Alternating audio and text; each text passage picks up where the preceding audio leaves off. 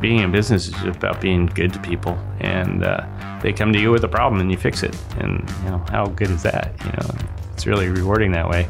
And another thing, I like I mentioned earlier too, is just the uh, problem-solving part of it. I, you know, believe it or not, maybe I'm a little twisted that way, but you know, when guys come to me with a problem, I like to, you know, anybody in the office comes with me a problem, I, I like to I like to think out of the box. It puts me in a situation that's like, hey, I know there's a solution.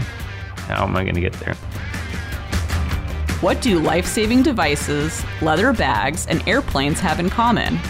They are made right here in Oregon by ordinary small businesses doing extraordinary work every day. I'm your host, Linda Wexler. The Manufacturing Matters Oregon podcast is a collaborative effort designed to advance Oregon's $1.2 trillion manufacturing industry by telling their untold stories. In this episode, I sat down with Greg Madden, owner and founder of Madden Fabrication. Greg is one of the driving forces that helped create this podcast series, which originated as a way for the manufacturing community in Oregon to learn from each other to help grow their businesses. Greg is passionate about sharing the benefits and opportunities that having a career in manufacturing provides. We talked about those benefits, and we also dove into Greg's own career journey and the pride that he takes in seeing his company's work come to life. So, tell us a little bit about the Manufacturing Matters Oregon podcast. How did it start? I'm, from my understanding, you kind of initiated this whole thing. Uh, yeah, well, yeah, I did a little bit. Um, yeah, we. Uh, I used to. Well, I, I went to uh, several meetings with the industrial industrial districts groups, which are made up of um, industrial manufacturers and folks that are uh, manufacturing related to in the different industrial neighborhoods of of the Portland area, and uh, we'd get together on a monthly basis and talk about some of the needs and and issues involving manufacturing in the Northwest and specifically in Portland, Oregon, and um, as we talked, we talked about you know we just manufacturing really just doesn't have a, a, great spokesperson for you know the benefits that it offers. And and uh, so you know as we talked, we talked about some sort of branding, maybe a website, and then I realized I was I was listening to several manufacturing podcasts to improve my operations and learn new things around manufacturing. I've always kind of get my ears to the ground and been involved with the industrial neighborhood and area and finding out what other people do you know, all my experience in business, I really realized that, you know, don't reinvent the wheel. Somebody's thought about it already. Just ask around, and and nine times out of ten, people are pretty interested in sharing that information. So, as we talked, I thought, well, I, I enjoy this manufacturing podcast that I listen to, and so I brought it up to the group, and they all seemed excited about it, and they said, well, why don't you look into it some more and come back to us at the next meeting and let us know what happens and and from there, I was really pleasantly surprised how fast it took off and how much interest there really was in in a, in a podcast related to manufacturing. Yeah, it sounds like in in Portland or in Oregon in general, there's not that much out there as far as a podcast, or there's a ton of manufacturing activity, but not a whole lot out there, you know, talking about manufacturing. I guess over a podcast. So was that one of the reasons why you thought maybe it might be a good good thing to put this together or? Well i knew i knew it was interest to me. I knew that you know as a manufacturer I, I, you know my, my typical business is a metal fabrication shop. And, and even though i like to say i'm a, I'm a, I'm a manufacturer i am I, I manufacture structural miscellaneous steel but it's more it's more fabrication which is ultimately a, you know kind of a high mix low volume type business. Um, so not a true manufacturer and um, when the city of Portland got us involved with the Portland Loo, um, I, sh- I, realized this could be a product that could turn our facility more into a manufacturer than just simply a fabrication shop. So, you know, I immediately went out to learn what I could about manufacturing, which led me to several great resources in Portland and even in the U.S. that um, help me grow my business. And that's what this podcast is about too. And what I do when I listen to podcasts is to glean that kind of information from miles away that I can use right in my own facility. Yeah. And and there might be folks out there that are listening to this podcast that um, aren't familiar with the terms fabrication. So can you describe what fabrication means and how you go about fabricating sure. in your company. Sure, sure. You know, we, there's what you fabricate. absolutely, absolutely. There's several fabricators, yeah. and and like I mentioned, it's like manufacturing to me is just like a more of a uh, high volume, low mix. So a lot of the same thing, but a lot more of it. Mm-hmm. So there's a lot of ways to optimize and improve operations that way.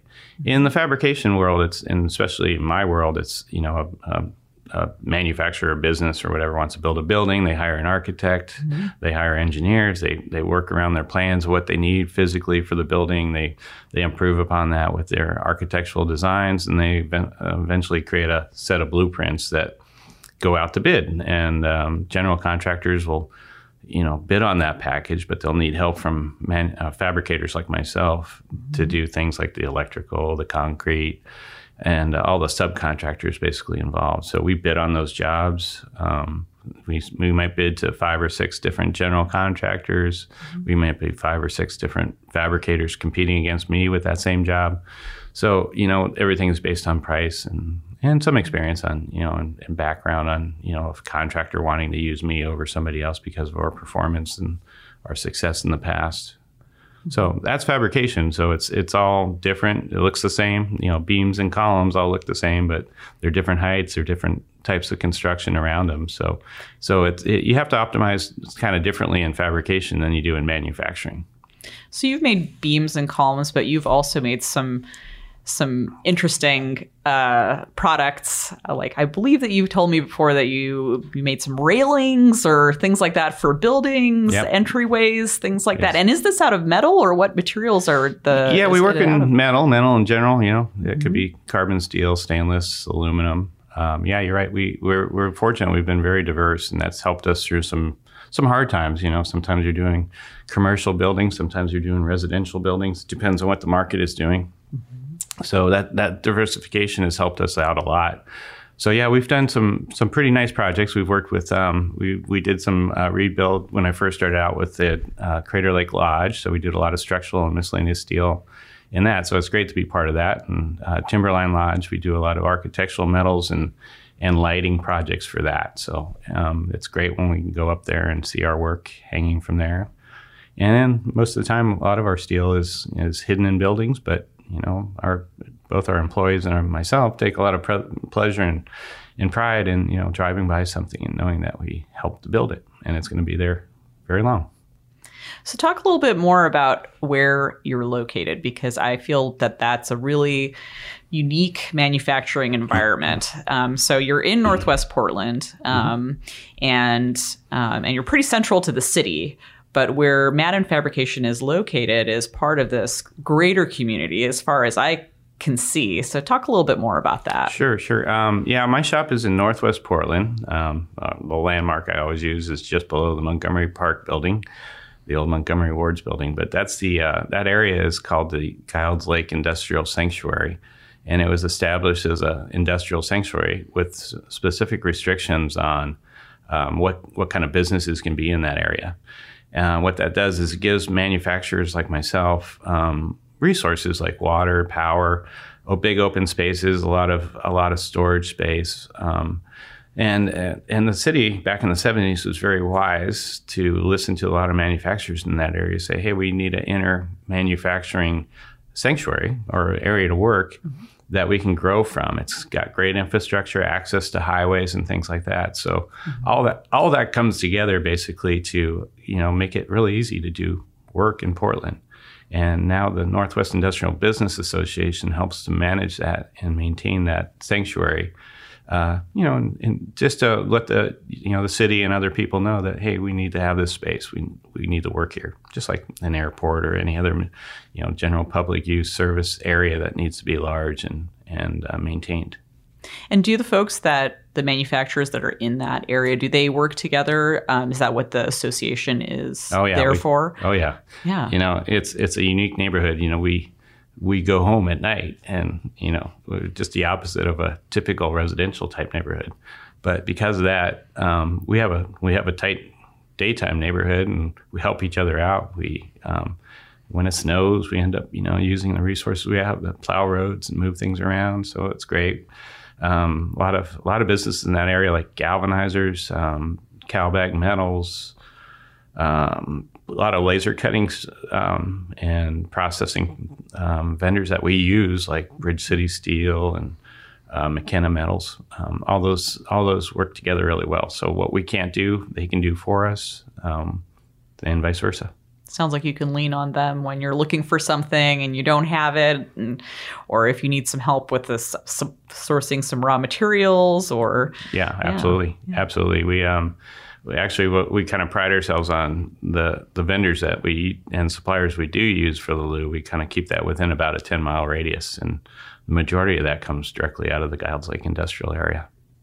So you've mentioned the Portland Loo a couple times. Um, can you describe what the Portland Loo is and how it came about? I sure can. Um, yeah, the uh, the uh, the Portland Loo is a, a, single occupant public toilet. It's um, it has a lot of crime prevention and uh, design features in it to help maintain it, keep keep it simple, and um, and it was originally um, the the brainchild of um, a city commissioner named Randy Leonard in 2008. Um, through some of my contacts with Portland Development Commission, which is now Prosper Portland, they introduced me to Randy and, and said, hey, he's looking for a manufacturer to help him design basically the, port, the perfect toilet to uh, solve a lot of situations that are happening in Portland. And, you know, what, unfortunately, the uh, traditional uh, brick and mortar type private multi stall bathroom just doesn't work anymore in this day and age. So, you know, they're closing down those kind of structures and basically taking away public restrooms from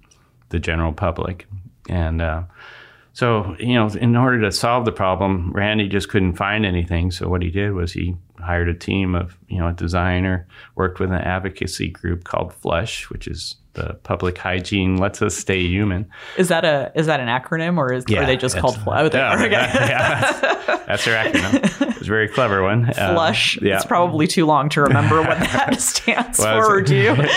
well, uh, Carol McCreary was the founder of that, and she uh, she was she was brilliant in the design of uh, implementing a lot of the design concepts that help public toilets function in this modern day society.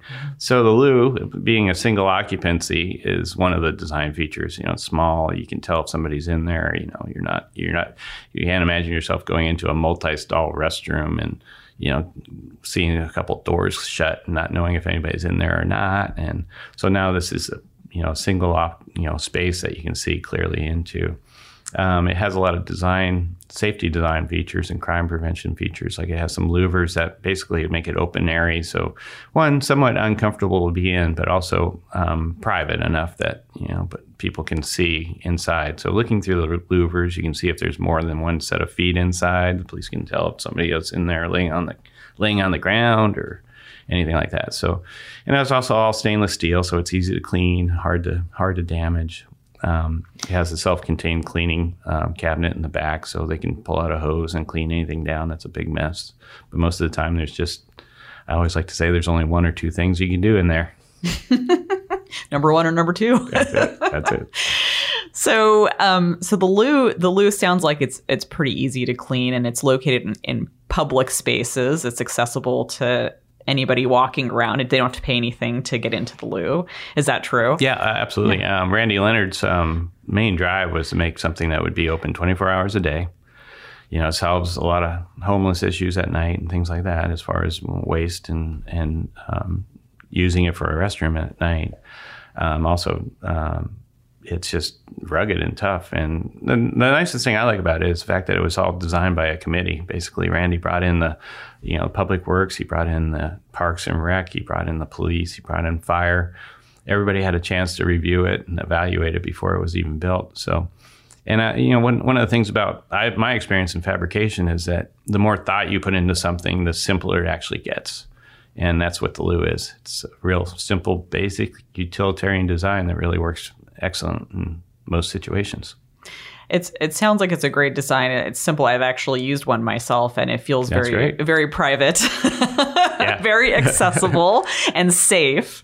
Um, not to mention it, it looks nice. The if you get a chance to look up the Portland Loo online, take a look at a photo. Um, it's it's a really nice building. Um, it looks like a small building actually walking into it, and so um, so it doesn't feel like a porta potty or public restroom at all. Um, so, uh, what about the community benefit of something like the Portland Loo? I mean, why why were you excited about taking on this project? Was there any any other benefit that you could see aside from just being a necessary thing for people to use? Oh, sure. Sure. No, yeah, no. I, you know, I had actually had my doubts about it a little bit when I, you know, I took it on because you know I knew about bad behavior. I knew that Seattle had some something I thought was similar. They have they had APTs or automatic public toilets, and I thought, you know, well, those didn't do so well. But as I worked with um, Randy and the team, you know, we realized, you know, this is this is has less less privacy than those APT did. It didn't have the complication of the automatic system. Um, actually, that didn't really add any value. In some ways, it didn't help at all. It, you know, it's very mechanical. It's prone to breaking down. It uses too much water, um, a lot of things, and that just didn't work well. And when I sat down with them, I realized, well, this does seem to make sense. And then as I saw it being used in other communities, and I see other cities coming back for more, that I, I see it's the proof is you know there. It's it's working really well. And where where where can you find Portland Loos? Um, well, currently there's about 17 in Portland, which is great. They um, you know they they they really understand the value of, of it, of course, you know, and they work really well with that. But we're in, I think the last count, we're in about 23 cities and literally three countries. So Canada, US, and we actually have one in uh, New Zealand. So. Oh wow! Yeah, yeah. So, yeah, no, it's it, it's a it's a it's a system that really works well. So, um, it's easy for people to just buy it and go. How did the New Zealand Literally. How did the New Zealanders find out about it? uh, you know, actually, that's through some of our marketing research. My my one of my uh, nephews, Evan Madden, he's he's in sales and marketing, and through a combination of the internet and things like that, Google searches, mm-hmm. uh, we saw that they were they were having some challenges with a um, in the, in New Zealand. It's it's a very um, beautiful spot for one thing, but it uh, attracts a lot of tourism, and they had a, a, a a tourist attraction called Baldwin Street, which is a very steep hill in in the South Island of New Zealand and uh, in Dunedin, and uh, they would haul a, a, lot of people from the cruise ship, mostly older people, and uh, they'd get to the bottom of the hill to see the uh, steepest hill in New Zealand and in the world, I guess, and uh, realized that they didn't have any bathrooms nearby. Oh no! So, so did they have to climb the hill to get to the bathroom? Was there no bathroom at all? Yeah, there's and that's another thing that we found out is like um, there's a small convenience store there, and they were they're finally getting fed up with you know servicing two or two hundred people or so a day, and uh, so they shut that down and they didn't allow people in and that's one of the things we see. One another benefit we see about the loo is you know, it's pretty welcomed by a lot of businesses. You know, they if they have an outside bathroom or a public restroom, you know, a lot of people don't turn them away. You know, people away in their businesses, but at the same time, it becomes a big inconvenience. So by saying things like, you know, you can't use my bathroom, but there's a Portland loo right around the corner, they're very accepting of that and they see it as uh, uh, a, a, a loo moving into their neighborhood is a is a good resource for them as well as the general public. Absolutely, yeah can see that. So tell me a little bit m- more about um, Madden Fabrication and how long has it in business been in business? Um, and how long have you worked there? Did, did you found the company? Did it start? Did somebody else start the company? How- well, actually, actually, um, it's a family-owned business. Um, we're actually going on our third generation of of Maddens right now, and um, my father um, started a company called Madden Industrial Craftsman back in around oh, 1980, I would assume it was. That's not right. 1990.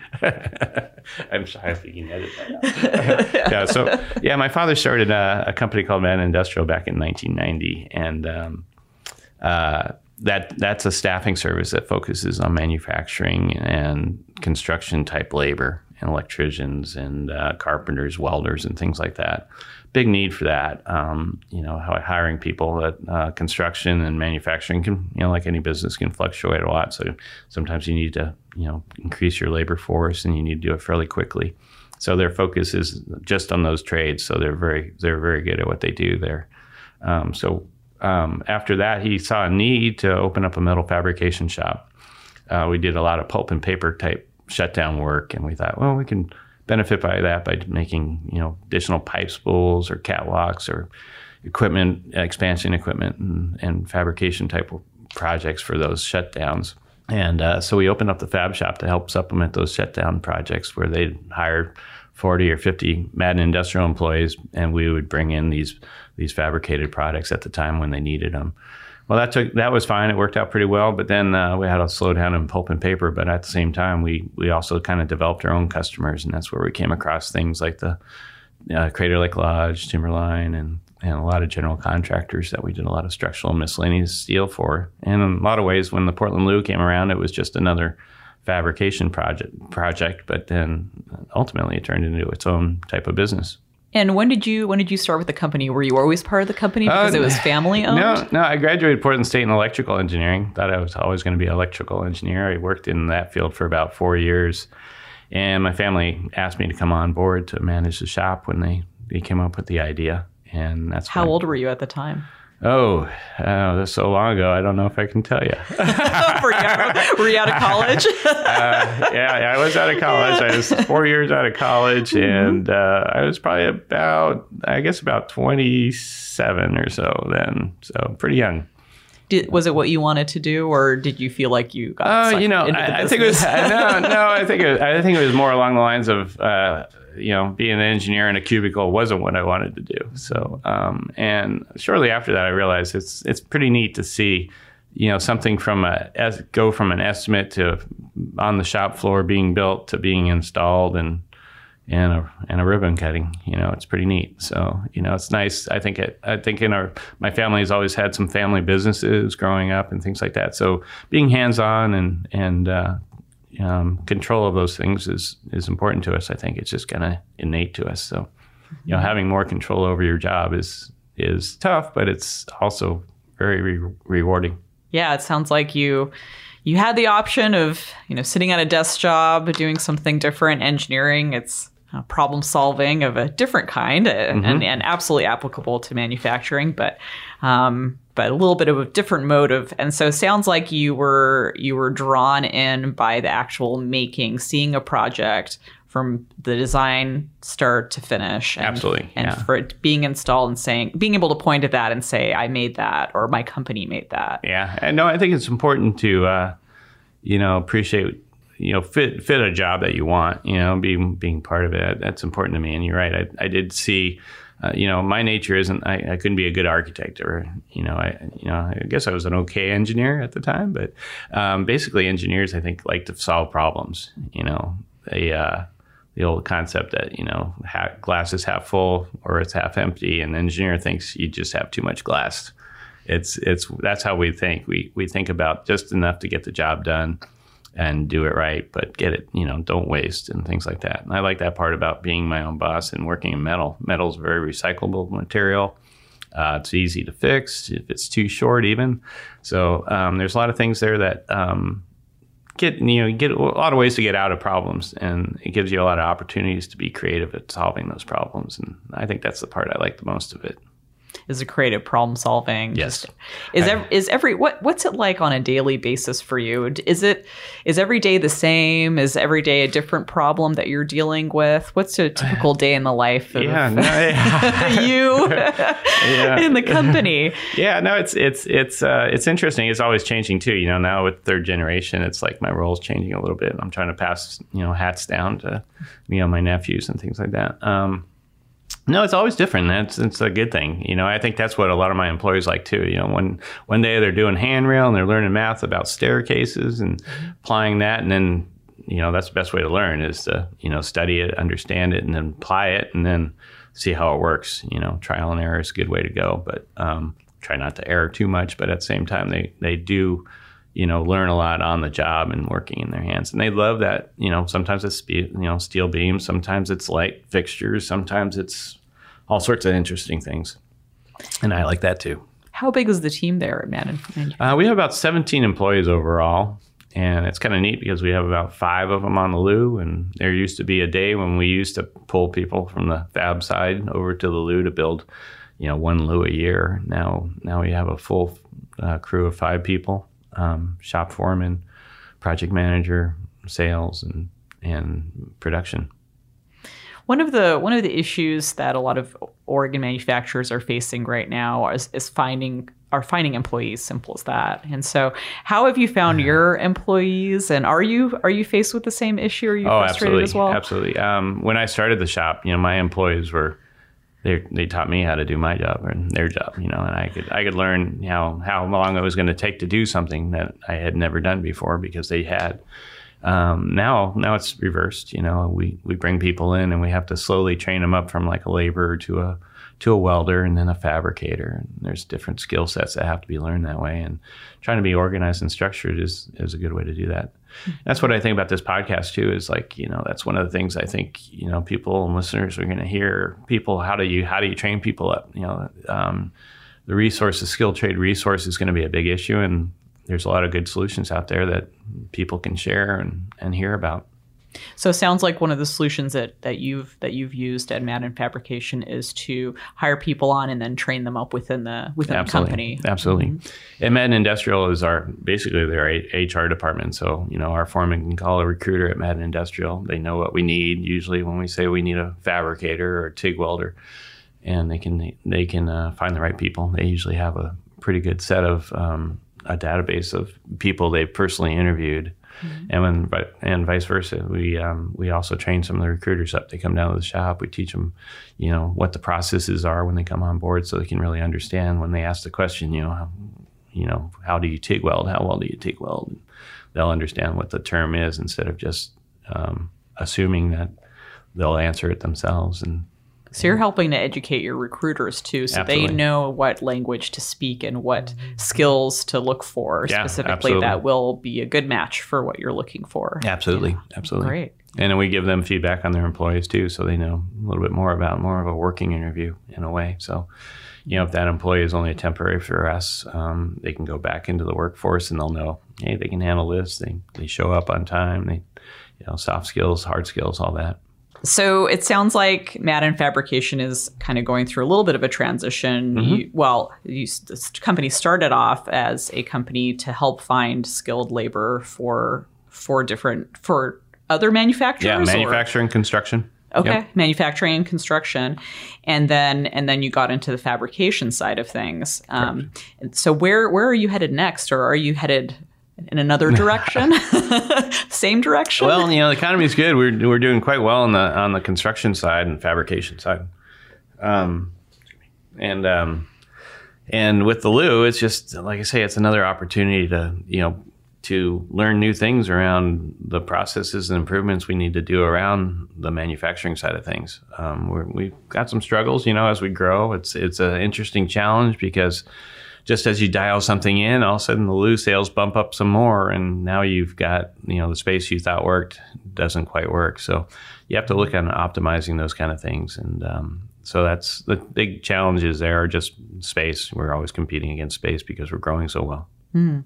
And and because fabrication is more more it's more custom customized type of work yeah. versus the Loo. It's more you're repeating the same design as you're building it Correct. out each yeah. time. So so you know, so with the fab shop, you know, you you try to get the plans out to the shop floor as possible. You, you try to keep some standardized work as possible, but it's always kind of different. But you know, keeping your blueprints, you know, standardized so that the guys can learn from it and understand the the same. You know, look at a different blueprint and understand how they're going to cut the steel, weld it together, measure it, the primary views and things like that that they need.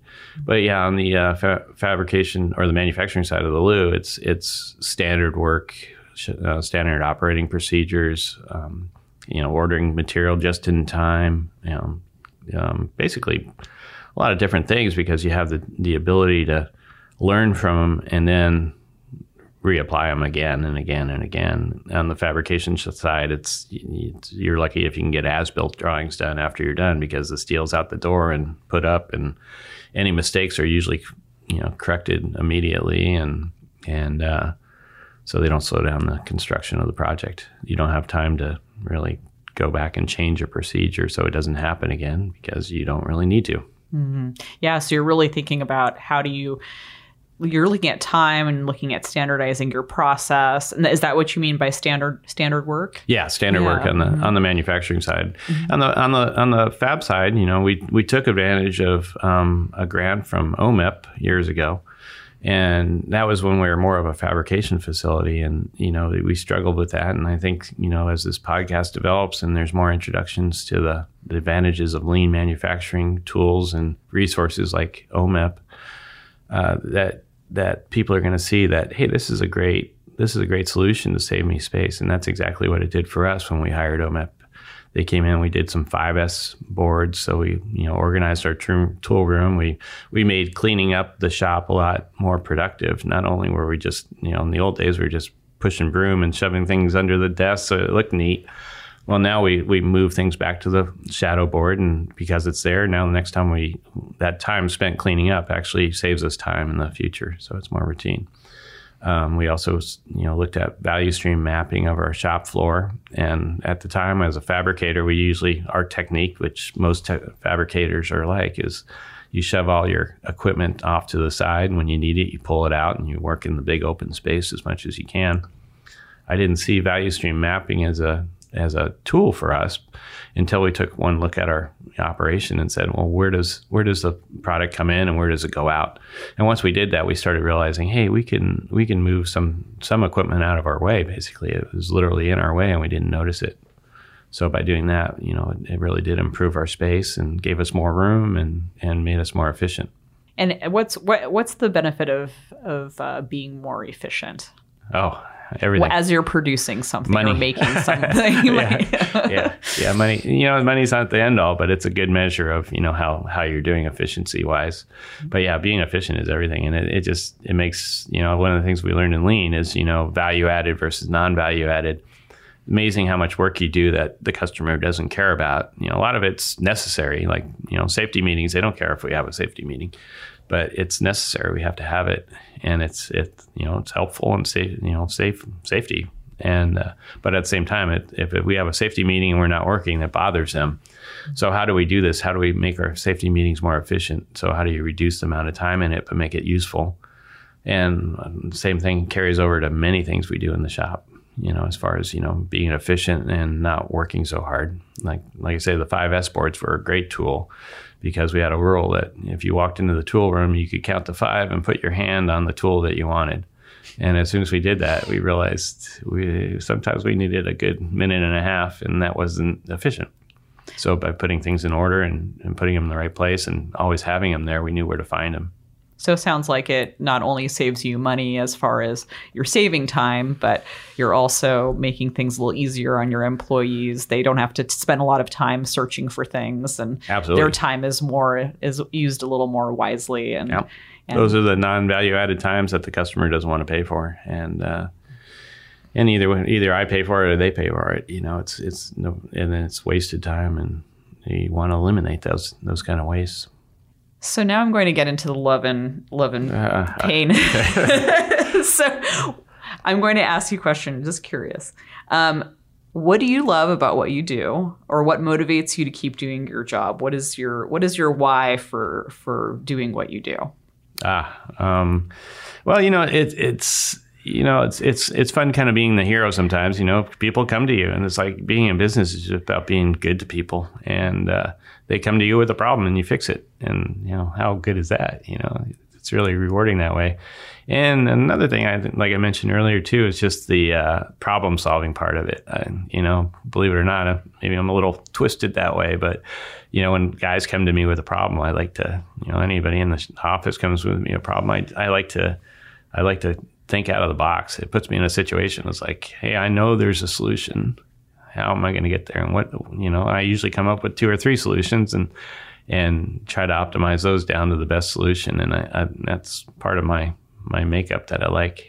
I mean, you didn't start off as an engineer for nothing. You probably attracted yeah. you to the problem yeah, solving. I think it, cho- it chose me. It chose me. Yeah. And then applying those that those problem solving skills to a, a, practical kind of everyday application. It sounds like that's what drew you yeah. into. Yeah, absolutely. Into and, working there. Yeah. So I enjoy that. And like I say, it's you know a lot of times when things are rolling out the door and people are back on track because you built something for them to save them time or built their building to work in. Yeah, it's great.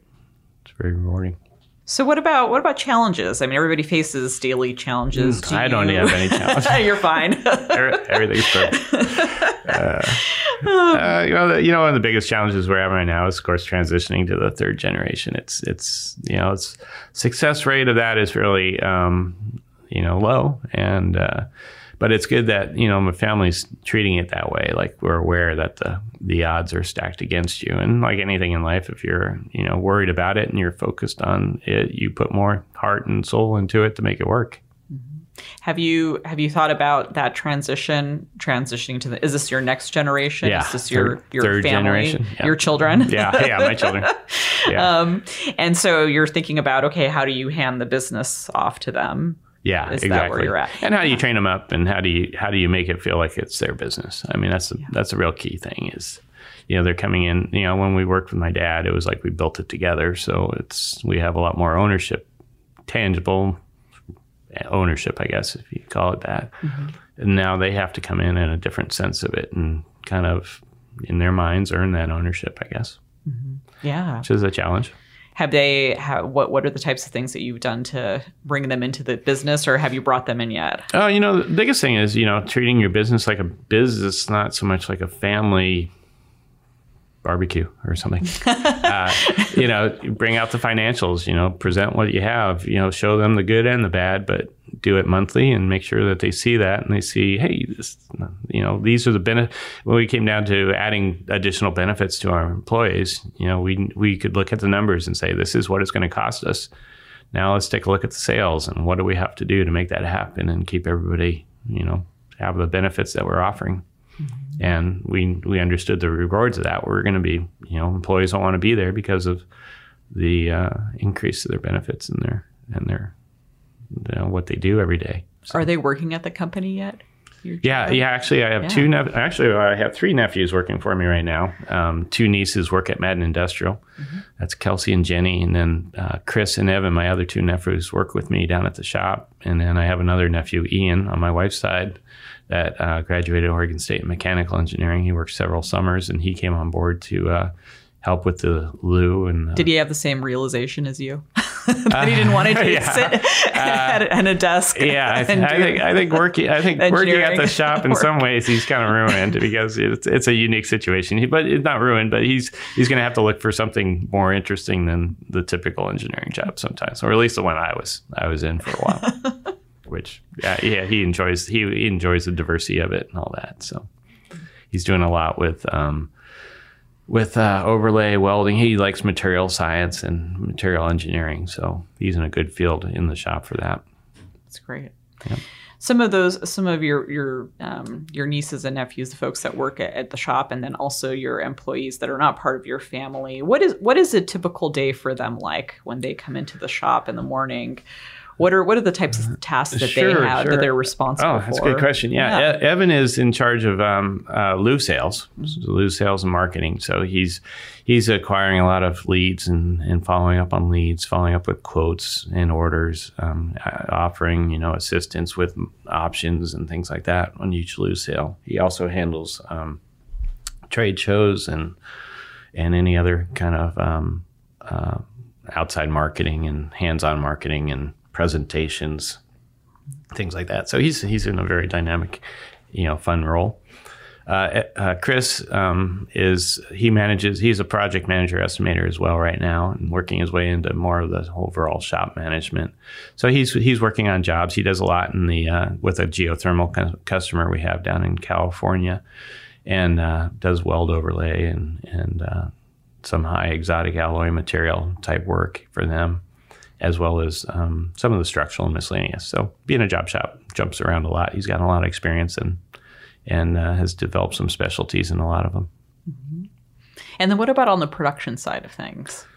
Uh, as far as their involvement, Chris is pro- Chris is probably more involved on the um, production side of the shop. You know, we do have a foreman that he works with closely, and um, and we have another project manager estimator too. That you know they kind of work independently, but we like to have a lot of crossover in the facility. So there's a lot of a lot of people that can take on the same tasks, but they also have their own projects. Sounds like there's a lot of project management and and they're leading the their teams. And then what about what about the folks that are actually on the floor fabricating or building the loo? What is their what is their typical day like? Oh yeah, well it's um, you know we have some we've we've done some lean operations, so everybody basically has a work release of what project they're on. So it's it's you usually have a morning meeting to start up the day and say, hey, this you know you're going to be working on this project. Here's your plans. Here's your work release with your hours.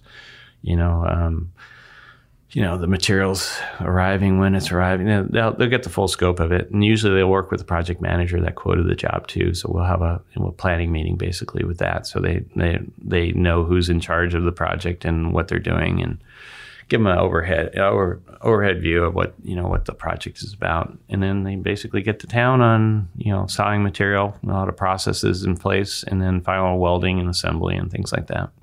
So you mentioned before that one of one of your uh, challenges is transitioning the business over to the next generation. And are there any other daily things that keep like keep you up at night? Were you as a as a business owner, sure, sure. leader. well, well, you, you uh, yeah, the biggest, you know, one of the biggest things is, you know, you'd like to grow as fast as you can, but you know, people are a resource that you really need in this business, and um, and I think that I hear that a lot from a different, lot of different manufacturers, and I think that's, as I mentioned, probably be a big part of this podcast is. Um, you know, how do you train people up? How do you find good people?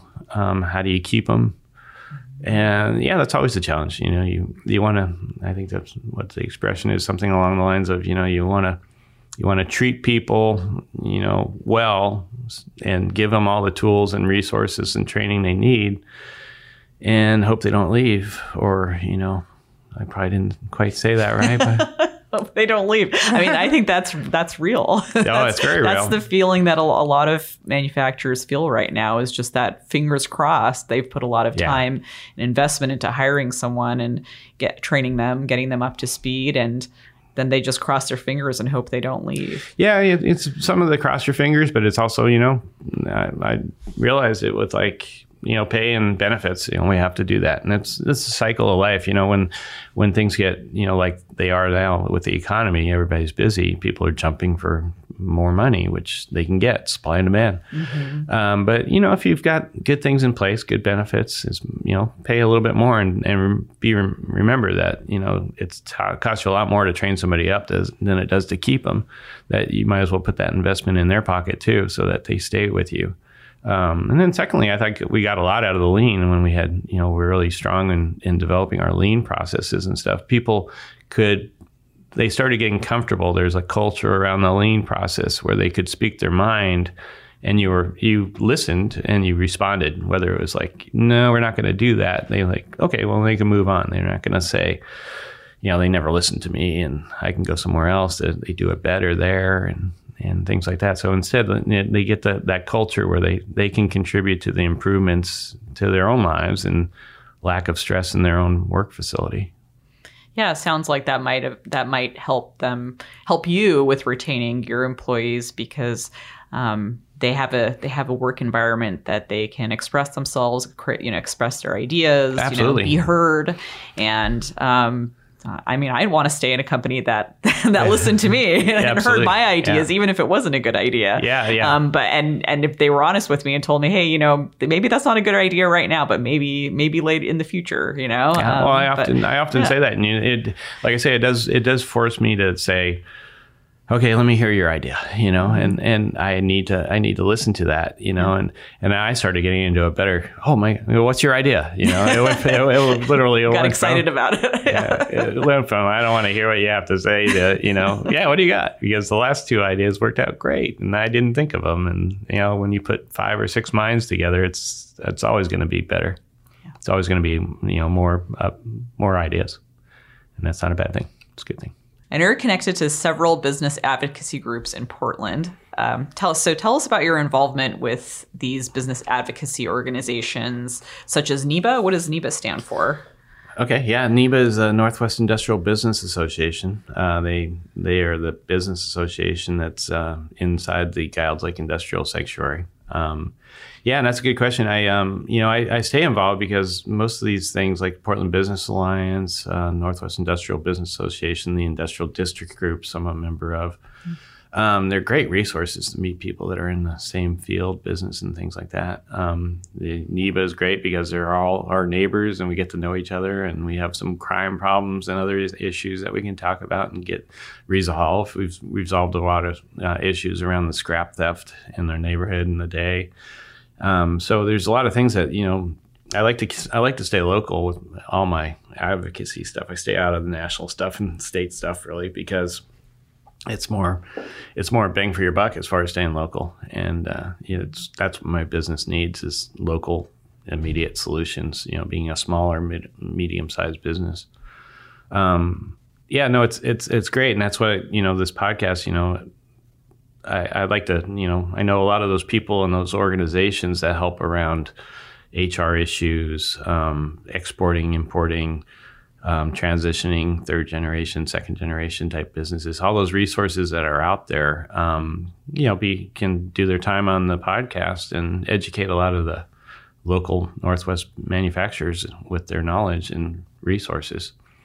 Um, Prosper Portland was, you know, one that I stayed in touch with. They they they introduced themselves through the Northwest Industrial Business Association and they're literally the the folks that introduced me to the um, city commissioner Randy Leonard that started the Loo. So you know that was a that was a good social Small networking world, thing yes. that, that worked out really well for us. Yeah. yeah, for sure. That's social networking on a community level. Absolutely. To- yeah, you know, yeah, Randy Leonard didn't know you know which business you know to use or work with, and I didn't know they were trying to develop a toilet until Prosper Portland, and uh, specifically Kevin Johnson put me in touch with uh, Randy Leonard's office, and it worked out great.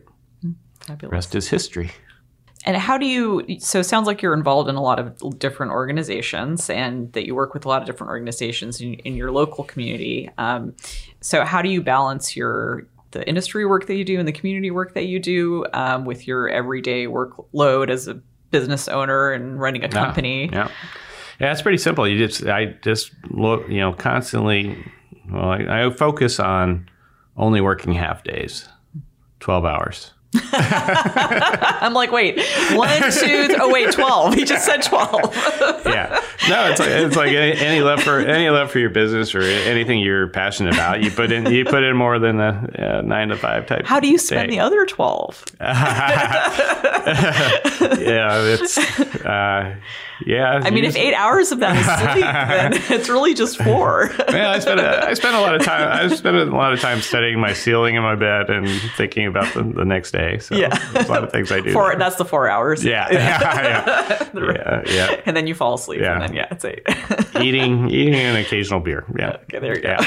Yeah, and uh, yeah, and. Uh, no, it's just it's just one of those things you have to put in the extra time, and and actually, it's kind of feeds on itself. The more time you put in with groups, you know, I met some amazing people in all those organizations, and and in a lot of ways, they saved me time. You know, they you know you learn things that you've been doing wrong for a long time, and you re- find resources. We worked with the U.S. Commercial Services, and how did I find them? I guess I found them through um, Portland Business Alliance, and uh, and they helped us with you know how do you send a big stainless steel toilet to New Zealand? And instead they said well how about you build it there? You know and they they helped us with some connections over there to find out who to work with. And uh, they've got um, they have delegates and and um, uh, folks over there that basically know that they're boots on the ground they know they know their way around and uh, I think the U.S. Commercial Service would be an excellent resource that so many people don't know about, and um,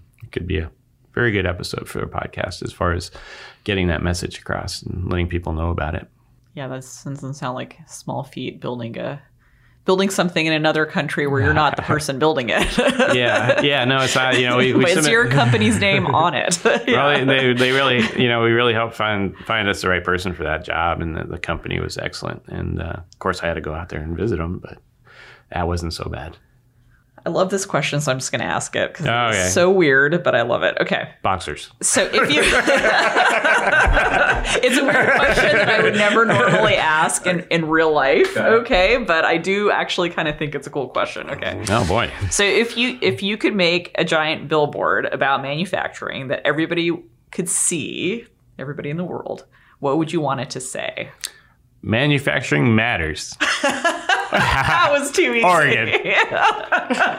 but a good but a good response. Thank you. Uh, I'm, I'm very, I'm very excited. I'm very excited about the prospects of the po- podcast, and and uh, you know, hopefully, you know, the content that we generate. I know it will be. It'll be helpful to so many people. So yeah, tune in.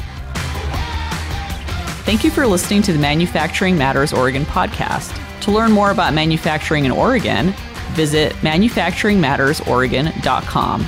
And please take a moment to subscribe and rate the podcast as well.